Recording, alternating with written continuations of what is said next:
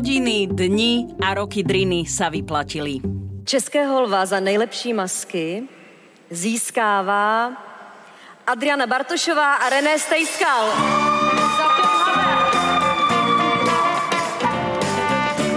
Teraz ja. Dovolte mi, aby som vám predstavila slovenskú vizážistku Adrianu Bartošovu, ktorá získala Českého leva za masky vo filme Havel. Ja som bola nadšená, musím povedať, že, že tak nejako no sa nosí prehnaná skromnosť a vravila som si, že za tento projekt je to i na mieste, že naozaj tam je zase posun nejaký môj pracovný vidieť. Adriana odišla zo Slovenska pred 27 rokmi. Po príchode do Prahy spolupracovala s kapelou Lucie na všetkých ich videoklipoch v tej dobe. Točila tiež s kapelami Aha či Aqua a nedávno líčila aj herečku Gillian Anderson na Zlaté globusy, ktorú určite poznáte ako Skaliovú zo seriálu Akty X. Samozrejme poviem, len som líčila a česala, ale ja som mala stres, pretože som prehnaná zodpovedná. Až prehnaná zodpovednosť, hej, ale tá radosť je asi na plnom mieste. Toto je slovenská vizážistka v Prahe Adriana Bartošová, ja som Oli Čupinková a počúvate podcast Slováci v zahraničí.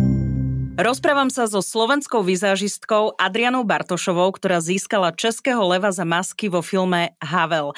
Adriana, pozdravujem, prajem pekný deň. Zdravím. Ako sa máš? Dobre, v pohode dneska. Dnes také voľničko, alebo aj máš nejaký program? Mám trošku po obede a trošku som to zvolnila, lebo bola som na natáčaní mesiac do minulej nedele a veľmi som si nahovorila, že mám kľudný týždeň a sobotu som zistila, že som vlastne každý deň niečo robila od rána do večera. Takže som si včera trošku odpočinula a a teraz lepšie pozerám na stromy vonku z okna. Aký je život e, profesionálnej vizážistky, maskérky, ktorá má presne takéto natáčanie, lebo aj keď sme si dohadovali náš rozhovor, tak si vtedy hovorila, že po natáčaní môžeme, lebo to je celkom formou. Tak aký je ten taký bežný život tvoj? Našťastie má dve pohlohy.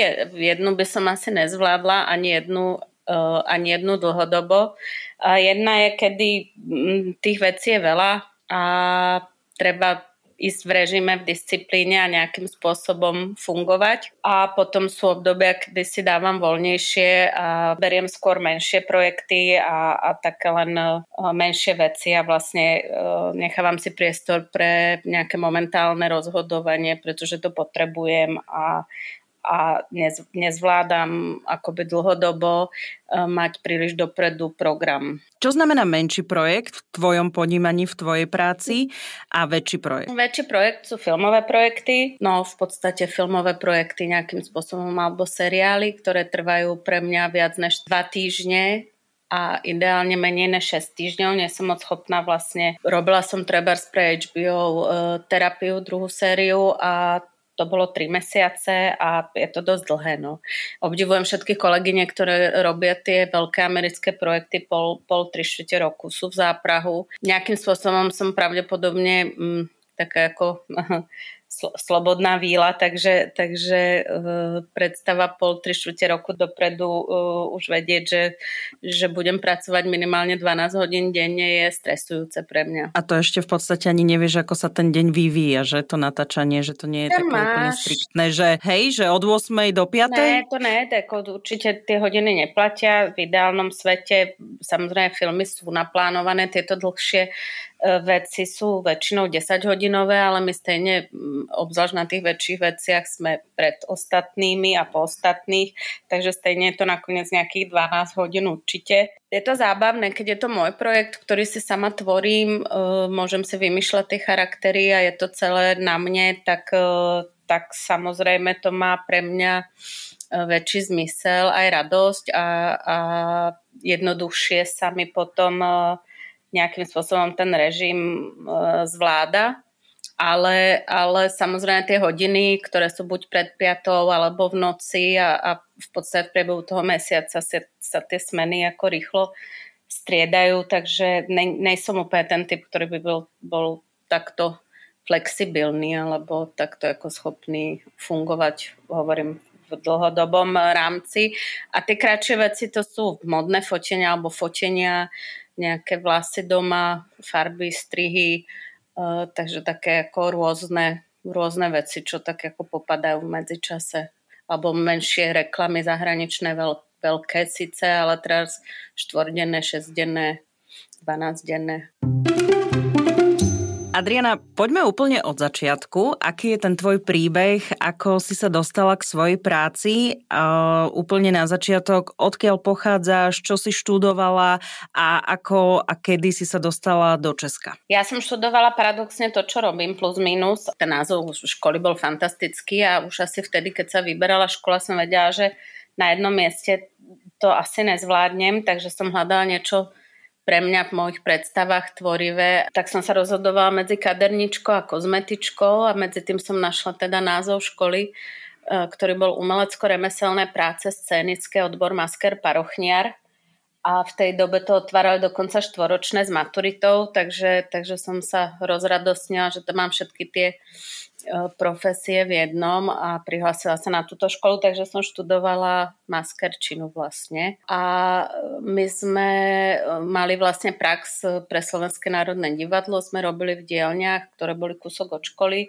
že sme od druhého ročníka týždeň boli na praxi a týždeň sme boli v, v škole. A vlastne medzi tým bol prevrat a sametová revolúcia a v roku 92 po konci druhého ročníku cez prázdniny medzi druhým tretím ročníkom som robila študentský film z okolností s Bebiakom, s ktorým som od tej doby teda nepracovala, ale z neho veľmi šikovný režisér a od tej doby vlastne nejakým spôsobom ku mne chodila práca už e, posledné dva roky na škole som pracovala teda. Potom som začala robiť s návrhármi, jeden z nich bol Fero Mikloško, môj spolužiak a s Hanou Převrátilovou vtedy robili veľmi zaujímavé prehliadky, takže s nimi som robila prehliadky a na základe toho fotenia do Evy časopisu.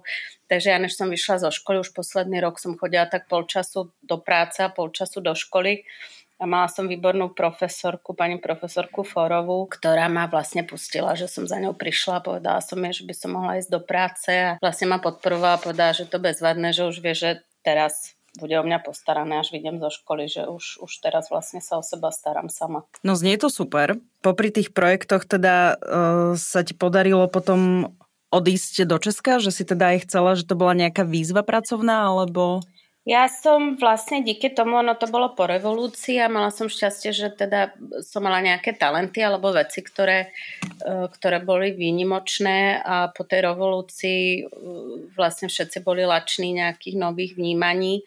Takže som veľmi rýchlo sa dostala do povedomia a v tej dobe som prednášala diplomatom a ich manželkám a mala rozhovory v časopisoch v 17 a kupovala tiene u Diora, lebo som chcela vždy kvalitné veci. To bol jediný obchod, ktorý u nás značkový bol v tej dobe. Vždycky tie dámy na mňa sa pozerali podivne, pretože som vždy prišla v jedných džínach, triku. a samozrejme som mala asi 16 alebo 17, takže do dneska aj v tých parfumerkách tie dámy sú také docela ako, že, že to vyzerá skoro, že sú majiteľky tej, toho obchodu alebo tak. Takže to bol vždycky challenge a zo začiatku ma to i, i docela hnevalo a potom som vlastne si s tým začala hrať, že ma bavilo, jak boli najskôr odmerané a nepríjemné a keď som povedala, že si berem tieto tiene a ešte sa pozriem na tam tie, tak, e, tak vlastne, ak sa zmenili a začali byť milé, tak mi to prišlo srandovné vždycky. Ale sa mi nechcelo v 18 po škole už byť ako najslavnejšia u nás v, lo, v nejakom lokálnom rybníčku, e, kde v tej dobe nikto moc nebol. Vlastne sme boli len so spolužiakom s Martinom Horňanským, s ktorým sme robili všetky akcie a a robili sme v tej dobe, sa to volalo Look of the Year, ktorý sme v jednom roku potom robili, pretože sa to páčilo vedeniu vo Viedni, takže nás vzali aj do Dubrovníku, do Bukurešti a do Prahy v 94.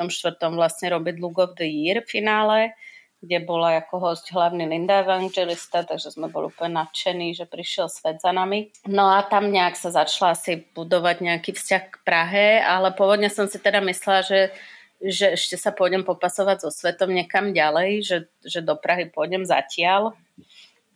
Ale medzi tým vlastne som zistila, že do Prahy docela jazdia e, svetoví kolegovia z rôznych akoby profesí, tak e, som potom zistila, že možno, že som sa s tým svetom popasovala i tu a že mi to možno stačí. V Vrátim sa ešte k tomu, čo si hovorila o tých maskách a parochniach. Aký je to vlastne proces, lebo veľakrát, akože my keď sa dostaneme k nejakej parochni, tak je to, že presne pri nejakých divadelných predstaveniach, ak niekto niekedy bol v nejakom divadelnom krúžku, alebo možno nejaký karneval, však sú rôzne ako situácie, ale potom tá druhá strana toho, že výroba takýchto vecí ako to funguje vôbec? Je to ťažké sa to naučiť? Je to ťažké a popravde ja som vlastne sa tomu nezostala venovať po škole a nevyrábam tie veci. Mňa to odvialo najskôr vlastne prvé tie roky, okrem toho bebiavkovho e, školského filmu som vlastne robila módu nejaké prvé 2-3 roky hlavne. Postupne som začala znovu robiť natáčanie v Prahe videoklipov veľa, ale jednoznačne sú ako neuveriteľne šikovní tu ľudia. Je to je to kumš, je to veľký kumš, je to drina, keď vás to baví, je to super, ale je to niečo, u čoho sedíte doma a ani sa nepohnete a väčšinou po vás chcú tú zakázku v podstate veľmi narýchlo, takže to, to, to sa putkuje tie parochne a robíte to po nociach a tí frajery, ktorí ich robia ako kvalitne, je málo. No. Prešla si viac k tomu maskerstvu, ale ono to tiež to úplne nie je jednoduché, lebo jedna vec je líčenie a druhá vec je naozaj vytvoriť uh, ako keby nejakú masku. Je v tom rozdiel? Je a, a mňa vždy nejakým spôsobom ma vždy ťahli výzvy a prenášanie tých priestorov jeden do druhých. Bola som jedna z mála, ktorá v tých prvých rokoch e, vlastne prekračovala tie mantinely toho svojho priestoru, pretože som sa ako vlastne dostala do povedomia, že som teda ako v tom fashion a beauty. Na základe toho som začala robiť tie natáčania, ale vlastne neskôr aj nejaké väčšie reklamy, ktoré boli už postavené na, viacej na charakteroch než, než na tom peknom a zistila som, že momentálne alebo poslednou dobou, už dlhodobo ma najviac baví tá práca s charakterom, alebo i keď som robila nejaké veľké alebo robím veľké, veľké reklamy uh, s, s veľkými režisérmi. Uh, vždy, vždy pre mňa kľúčové je tie informácie o tej postave, čo, čo to je za človeka a z toho si to miesím potom z toho, čo majú na sebe, za kostýmy a tak ďalej a to, to ma baví. No. Podstate mňa na tej práci baví to, že si hrajem s tým priestorom, s vecami, ktoré sú v ňom dané a potom s tým priestorom na tvorbu e, v nejakých mantineloch, ktoré, ktoré tam sú. E, nie som úplne tvorca, ktorý by potreboval nekonečný priestor a, a iba exhibovať svoje vlastné predstavy, ale vlastne moja, moja práca alebo moja tvorba je hlavne založená na spolupráci a na stretnutiach, ktoré nejakým spôsobom ma inšpirujú a motivujú a na základe ktorých potom e, mne to otvára nejaké priestory, ktorých ja potom čerpám. Je to predpokladám aj práca s rôznymi materiálmi tým pádom, nielen keď sme sa bavili o tých rôznych e, rúžoch, tieňoch, čo si spomínala predtým, keď si začínala, mm. ale toto je už aj iné v, tej, v tých materiáloch. To je, ale to sú, to sú to dve pre mňa oblasti, ktorým rozumiem, s ktorými som sa nejakým spôsobom dostala do nejakého základného kontaktu a informácií, ale nie je to úplne moja špecializácia. Na druhej strane jednoznačne, pokiaľ ja mám, ja dostanem ako hlavný masker alebo umelecký masker nejaký job, tak väčšinou na tých, na tých prácach je minimálny základný tým, je štyria maskéry, hej. Takže v podstate je to o tom, že si, že si poskladám ten tým presne z ľudí, ktorí sú potrební na to, aby tá práca mohla fungovať alebo aby ten celok mohol fungovať dohromady. E, takže i tak není sú kolegovia, ktorí vedia všetko a ktorí ako do všetkého za, zažbrdnú. Ja samozrejme tú prácu s tými vecmi nejakým spôsobom ovládam, ale určite sa nepovažujem za experta v týchto rovinách, pretože som dosť, dosť prísna na to, čo, čo pre mňa znamená, keď nie, niekto niečo ovláda. A to je dobre, čo si teraz povedala, uh, lebo aj ja som to trošku tak uh, nie dobre položila tú otázku, takže možno si poďme pre bežných našich poslucháčov vysvetliť, že ako taká maska napríklad nejakej úlohy, nejakej osoby vo filme alebo v seriáli e, vyzerá, že keď si vravela, že aj skladáš ten tým? Neviem, môžeme treba sa podať práve na toho Havla, jak to prebiehal, pretože tam zo začiatku v podstate režisér oslovil mňa a Rendu Stejskala ktorý je náš fenomenálny masker na špeciálne efekty. Špeciálne efekty zahrnujú od titerných malých vecí, ktorými sú, ktorými sú vlastne nejaké ranky, jazvičky, kruhy pod očami, drobné vrázky, až po veľké masky lepené, kde Renda treba zrobil na filme Clown, Jirkovi Labusovi nádhernú veľkú otilu masku, celú tvár. Uh, tak to už sú veci, ktoré ozaj to, to sa pracuje s modelážou, so, s odliatím tváre, s modelovaním, s latexami, silikónmi a všetkými rôznymi materiálmi. A je to už dnes, pretože keď sa dívam na staré filmy, tak sa smejem tomu, jak vlastne naivné, jednoduché to bolo a nikomu to nevadilo a jak sme blázni a jak to všetko posúvame do toho perfektná, aby to všetko vyzeralo jak realita. Vlastne sme, tiež sa s tým nesmierne ohraničujeme že teraz som sa dívala na, na film Baječné leta pod psa, že tá Libuška umrela, tak som si tak hovorila, že sa na niečo pozriem a v podstate tam prebehne 25 rokov ich života, to dieťa im odrastie do dospelosti a že by sa na nich extra niečo zmenilo a riešili tam nejaké vrázky alebo šedivé parochne alebo niečo, tak ani náhodou. Takže je to, je to i zábavné to pozorovať, jak sa to ako vyvíja, jak, jak sa hecujeme a rozvíjame a učíme a, a stále to chceme lepšie a lepšie všetko robiť. Takže Renda je na to geniálny a v dnešnej dobe je teda veľ, veľkou nevýhodou pre väčšie maskerské záležitosti ten materiál, ktorý digitálny, ktorý je veľmi prísny uh, a keď sa to vezme, že sa tie veci robia na plátno, tak je až skoro nemožné v podstate uh, urobiť tie veci tak, aby to nebolo vidieť, pretože parochne sa naďalej lepia a ten okraj je tylový, aj keď ten tyl je veľmi jemný, tak stejne v istom svetle alebo v snímaní bude vidieť a tak ďalej, no lepenie nejakých fúzov. Takže to všetko, u čoho i som opatrná v tom, že predsa len už tie roky sa posunuli, aj keď sa robí nejaká dobovka, tak vlastne treba brať ohľad aj na to, že, že sa na to dívajú ľudia v dnešnej dobe, takže to nejaké ako si s tým trošku pohrať a posúvať ta, to do nejakej roviny, ktorá je vstrebateľná i pre nás v tejto dobe s tým, s tým akým spôsobom to robíme. No a vlastne o, Trevors teda, tam sme mali o, Václava Havla, ktorého mal na starosť Renda, pretože tam mal nejaké starnutia, mal tam, mal tam nejaké ako dokaličenú tvár z väzenia a tak ďalej. Ja som mala na starosti celý zbytok filmu s tým, že Renda mi dovolil farbiť Havla, pretože náš herec mal tmavšie vlasy než on. Takže, takže to som mohla urobiť takú ako prirodzenú vyšisovanú farbu vlasov a a potom na natáčaní, keď mal mladšie fáze, tak eh, v podstate nebol prítomný a Renda tam bol v momentoch, kedy uh, lepil parochňu, ktorú vyrábal uh, pre Havla, pretože sa me, medzi natáčaním ostrihal vo, vo väzení, že to nešlo urobiť tak, jak pôvodne nám slúbili že ho ostrihajú až nakoniec a parochňa nebude potreba. Takže také veci vznikajú akoby v priebehu. No a teraz Ania Geislerová v tej dobe točila Boženu Nemcovú, my sme tam mali v podstate tri fáze na, na Olgu a našťastie sa podarilo, že teda sa nám dala odfarbiť na tú strednú fázu, na tie blondiaté vlasy a vlastne mala parochňu na začiatku v tej mladšej fáze, keď bola tmavovlasa a potom, keď bola šedivá, ktorú nám vyrábal Renda. Takže ono to trvá, pretože keď máte ešte figuru podľa predlohy, tak v podstate uh,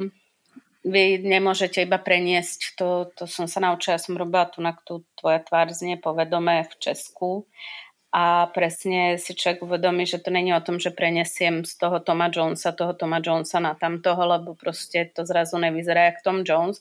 Takže to je to, čo nosila Olga. V podstate na Ane nefungovalo, pretože tvár má úplne iné parametry. Takže chvíľu je potreba vlastne čas na to a skúšať a hľadať, hľadať tú rovinu, kde to ne, neprepísknem, kde to už nefunguje a na, a na druhej strane pomôže tej herečke čo, čo najviac vizuálne sa dostať do toho človeka, ktorého hraje. Ako vyzerá to skúšanie? Rozprávaš sa aj s tou herečkou, s tým hercom, alebo sleduješ ich fotky a nejako si to vizualizuješ v hlave? No, mám nejaké predstavy a potom je to o tom, že to skúšame.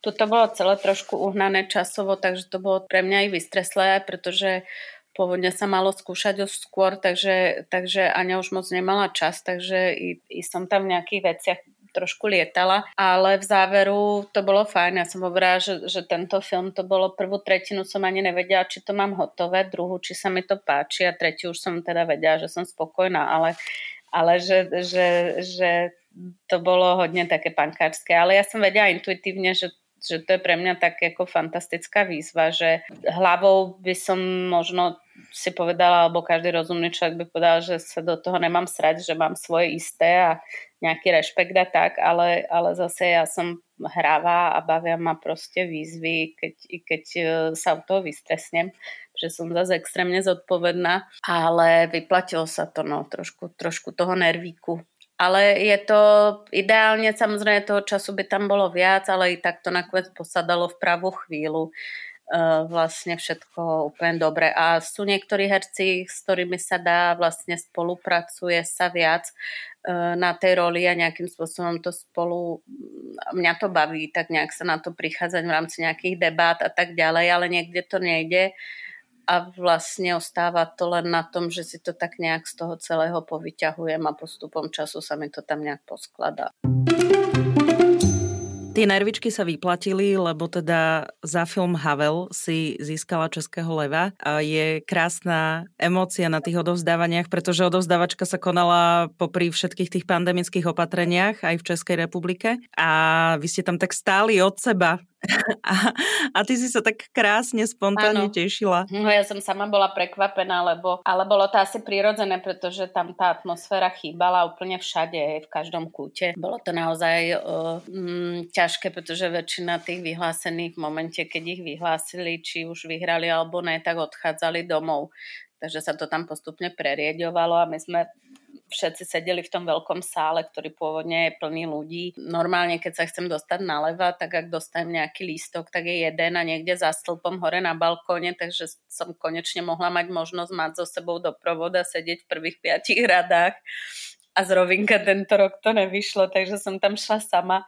Ešte som, ešte som písala nášmu režisérovi, že či na mňa počká, aby som tam aspoň nevchádzala sama, tak povedal, že nestíha, že nájdu niekoho iného, ale ono tam moc nebolo koho vyberať. Takže potom sa ma ujal Honza Cina, keď som tam došla, potom i tí naši chlapci, teda keď už som tam bola. Ale, ale takto v tomto ohľade to bolo také smutné. Na druhej strane ja som uh, týždeň predtým ličila Žilien Anderson na Zlaté globy a tá bola úplne sama na hotelovej izbe, celú tú proste celé to udelanie a všetko, takže si myslím, že stejne, i keď to bolo také ako trošku smutné, tak asi mi to bolo príjemnejšie, než keby som sedela doma v obývačke. A, a dala nebodaj nejaký online pozdrav, že áno. Tá, I tá spontánnosť, i tá veľká radosť bola proste asi tak ako vyvažovala takú tú akurátnosť a, a, a tie strachy, e, že si myslím, že pre usporiadateľov to bol neuveriteľný v podstate oprúz, jak sa u nás hovorí. Vôbec to organizovať, že keby sa na to vykašľali, majú to asi jednoduchšie, takže som ich obdivovala, že teda to, to hrotia i za takú cenu, že, že tá samozrejme ich riešili, že v tých novinách potom riešili tam nejakých, že fajčili blízko, úplne nezmysly, že, že keby niekto, keby sme tam ozaj, e, tam nebol alkohol, tam nebol nebolo nič, ozaj ako zábava ani, ani špetkou, hej. Zobrať cenu a ísť domov. No, presne tak. Ale, ale ako furt, furt to bolo, no. Lebo tie útoky ako no, novín, našťastie, teda ja som mala šťastie a mala som veľmi pekné reakcie vlastne z každej strany, uh, že to bolo veľmi milé, i to ma potešilo, že vlastne v tej dobe, kedy tam vynadajú, že niekto tam fajčil a v nemocniciach umierajú ľudia, takže niekoho stejne uh, potešilo, že sa radujem. Ty si to sama povedala, že za bežných okolností si si išla teda leva pozrieť e, na ten prenos, na tú odovzdávačku, že teda mala si ten lístok niekde hore. Na druhej strane, aj keď si odmyslíme tie pandemické opatrenia, že tá odovzdávačka bola za takýchto podmienok, aký bol ten pocit pre teba, že teda si tam stála a vedela si, že teda buď alebo, ale ale už len to, že si tam išla že teda si, si vedela, že si bola nominovaná a je to predsa len ako český lev, veď je to obrovské ocenenie, za dosť učinenie za tú prácu v tom filmovom priemysle. Tak ako si sa cítila? No mne, ja som bola nadšená, musím povedať, že, že tak nejako ono sa nosí prehnaná skromnosť a vravila som si, že za tento projekt je to i na mieste, že naozaj tam je, je nejaká ako zase posun nejaký môj ako pracovný vidieť a, a že zase pre mňa zvládnuté väčšie, väč, väčšia ako šírka alebo väčší ako, zá, ako zámer celkovo, ako záber. A, a samozrejme, ale je to i tým, že som sa mohla obklopiť ľuďmi, ktorí boli ochotní so mnou do toho ísť e, a že nemali predsudky voči mne, hej, pretože my keď sme sa aj s Random potom bavili, tak e, a on o mne pochyboval zo začiatku a, a trošku sa to i díky tomu i zdržali tie prípravy, pretože nie som ja tým, že prekračujem tie priestory, tak nie som úplne tak ako pre ostatných maskerov tunajších, eh, alebo nebola som uh, úplne, že by ma brali ako toho profíka, nemám za sebou tisíc dobových filmov a tak ďalej, že keď som to študovala, tak prakticky vždy som do niečoho tak akoby zabrdla, potom teda hodne hĺbkovo, ale, ale predsa len, hej, oproti tomu, čo, čo majú za, za výsledky oni. Takže to bolo challengeové a na druhej strane ma o to viacej potešilo, že keď sme sedeli na nakrúcaní medailonkov s Gábinou Polákovou, ktorá je moja obľúbená kolegyňa, ktorá vlastne bola proti mne v tom šarlatánovi, jedna, jedna z tých kolegov a tiež z Random nominovaná za šarlatána, tak vlastne ja by som to rovnako asi vyskala, keby to dostali oni za toho šarlatána, pretože tam nebol a není nikto, tam sú všetko ľudia, ktorých si nesmierne vážim, ktorí majú za sebou neuveriteľné vlastne ako výsledky. Takže, takže uh, ale zároveň nemôžem povedať, že, že by som chcela robiť, že by som si to neprijala alebo že by som sa z toho neradovala. V každom prípade ešte som ti počas nášho rozhovoru ani nestihla zablahoželať. Aj to bol pre mňa moment, keď eh, som dostala tip, že s Adrianou by si mohla urobiť rozhovor, tak sa veľmi teším, že vôbec mám príležitosť eh, sa rozprávať s tak eh, skvelou, kreatívnou a veľmi šikovnou maskerkou. Takže ďakujem mm-hmm. veľmi pekne a ešte raz blahoželám. Ďakujem. Ja som tiež rada, lebo ja samozrejme, ja som taká, teraz som si to overila aj e, na nejakej poslednej práci, ja som taká strašne slovenská, ale vlastne konfrontáciu so slovenskými Slovákmi nemám toľko. Väčšina mojej rodiny je tu a môj detko, ktorý bol pre mňa také ako korenia základy v Bratislave, tak už nie je. A síce tam mám zbytok rodiny, ale už je to také pre mňa uh, predsa len, no. Som tu dlho, som tu od roku 94 takže som taká slovenská ako Češka asi, alebo, alebo jak, jak by sa to dalo povedať, pretože potom, potom uh, vidím to, no, že som trošku už odpojená, že úplne ani, ani nie som Češka, ale už asi nie som ani taká ako rídzeja Slovenka, keď som, keď som vo väčšom kruhu ako Slovákov, čo žijú na Slovensku. Takže ma vždycky teší, keď, e, keď má možnosť sa konfrontovať s domovinou a, a s domácimi a, a s ľuďmi, odkiaľ som prišla. Poďme sa ešte porozprávať o takom tom, nazvime to, tvojom portfóliu, lebo ty si už naznačila, že teda, čo vieme, okrem filmu Havel si robila aj na, českej, na českom programe Tvoja tvár znie povedome, to si spomínala v tomto našom rozhovore. Čo ešte? Čo také by si vyzdvihla zo svojej, zo svojej doterajšej práce? Tam je veľa, ja som vždycky, mám nejaké relatívne portfólio, mám staré webovky, ktoré som si urobila na základe nejakého práce pre Louis Vuitton, pre múzeum múzeum, ale som v tom trošku no, v týchto veciach pan, pankáčka, takže nemám vyslovene nejaké svoje CV alebo to, ale veci samozrejme, ktoré si, ktoré si pamätám a, a ktoré boli pre mňa niekde od začiatku kariéry kľúčové, tak teraz keď som prišla do Prahy, tak som asi prvé 4-5 rokov pracovala uh, s kapelou Lucie na všetkých videoklipoch v tej dobe, tak to bolo super obdobie a jazdila som s nimi na turné a keď som v 16 bola ich faninka, v 19 som sa s nimi zoznámila a mohla s nimi pracovať, tak, tak, tak to bolo nádherné.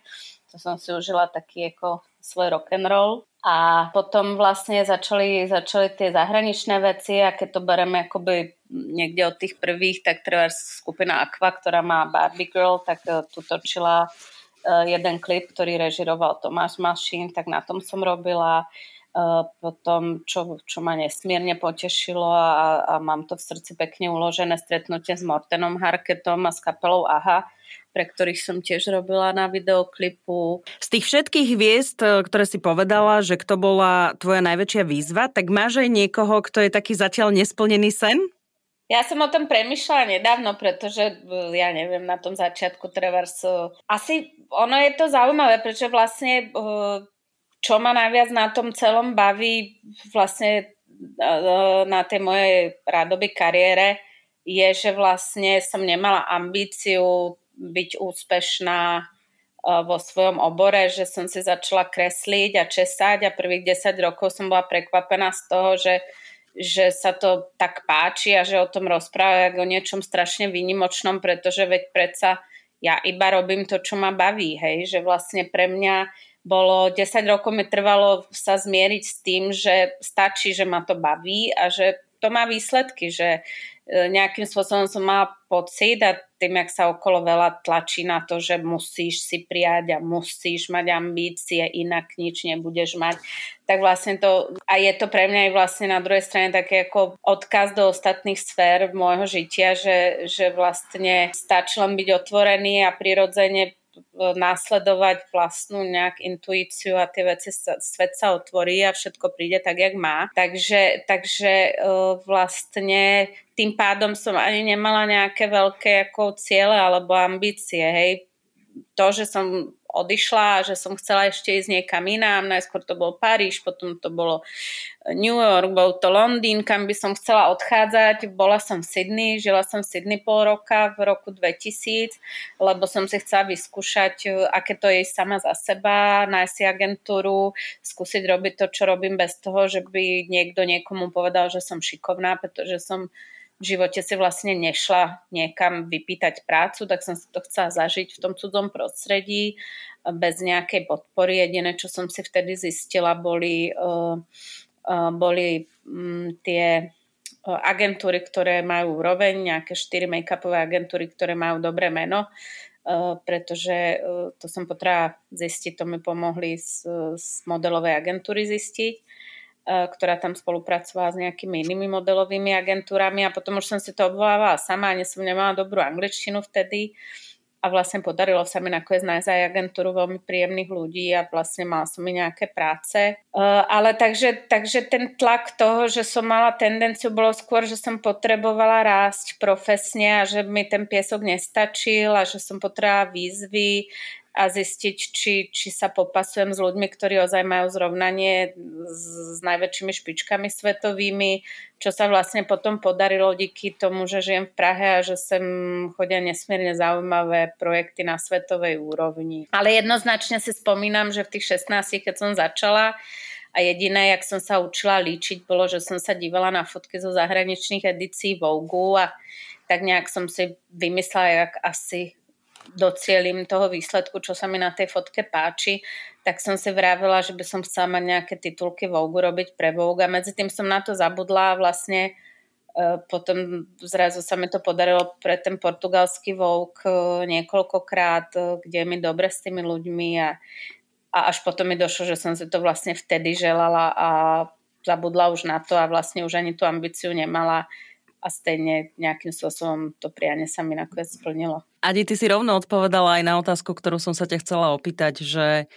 čo by si odkázala mladým babám alebo chalanom, ktorí by chceli byť vizážistami a, a presne si možno hovoria, že presne také rôzne veľké mená alebo super veľké filmy by som chcel líčiť a pracovať tam na tom a tak ďalej a tak ďalej, ale ty si to krásne aj vysvetlila, že t- asi tvrdá práca to je ten základ a ono to potom niekedy ide už ako keby samo, keď nastúpiš na ten vlak. No, tak ja som, ako ja samozrejme poviem, len som ličila a česala, ale ja som mala stres, pretože som prehnane zodpovedná, takže prvých 10 rokov som sotva jedla. Keď sa ešte fajčilo, že sme s modelkami vyfajčili 10 cigaret, kým som mu naličila na nejaký job, pretože sa fajčilo úplne všade a u, u ličenia sme si pofajčovali. Tak vlastne až prehnaná zodpovednosť, hej, ale, ale vlastne a také ako prísnosť, som prísna asi dosť na seba aj na všetkých okolo nejak nejaký sklon k perfekcionalizmu a, a k nekonečnú, na čo mi pomáha vlastne vek a, a tie roky v, v tom prostredí, že mám väčšiu ľahkosť a už i humor a dokážem sa s tými vecami hrať a už to není tak fatálne všetko,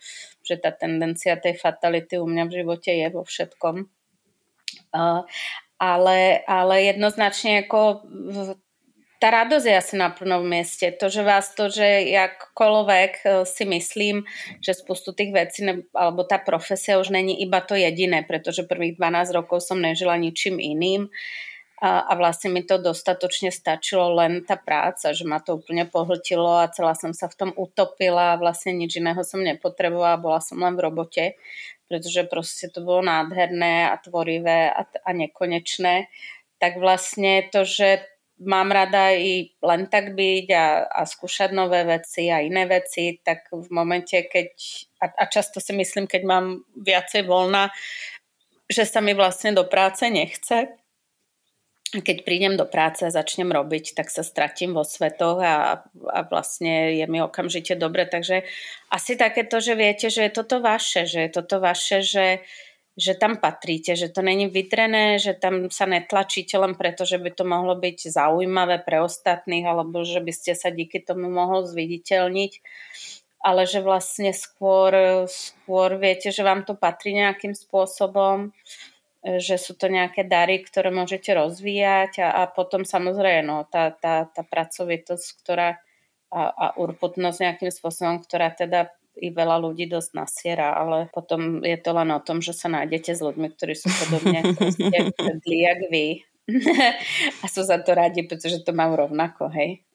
Adriana, bol to veľmi príjemný rozhovor. Ja ti ďakujem veľmi pekne za tvoj čas a verím, že sa ešte niekedy porozprávame nielen pracovne v rámci rozhovoru o tvojich úspechoch, ale ešte aj osobne. Držím ti palce, nech sa ti darí a nech ešte príležitostne, ako si to povedala, že raz za čas si odbehneš na nejaký projekt, tak ešte minimálne do toho Hollywoodu, či kde sa to hovorí, že sa točia dobré filmy.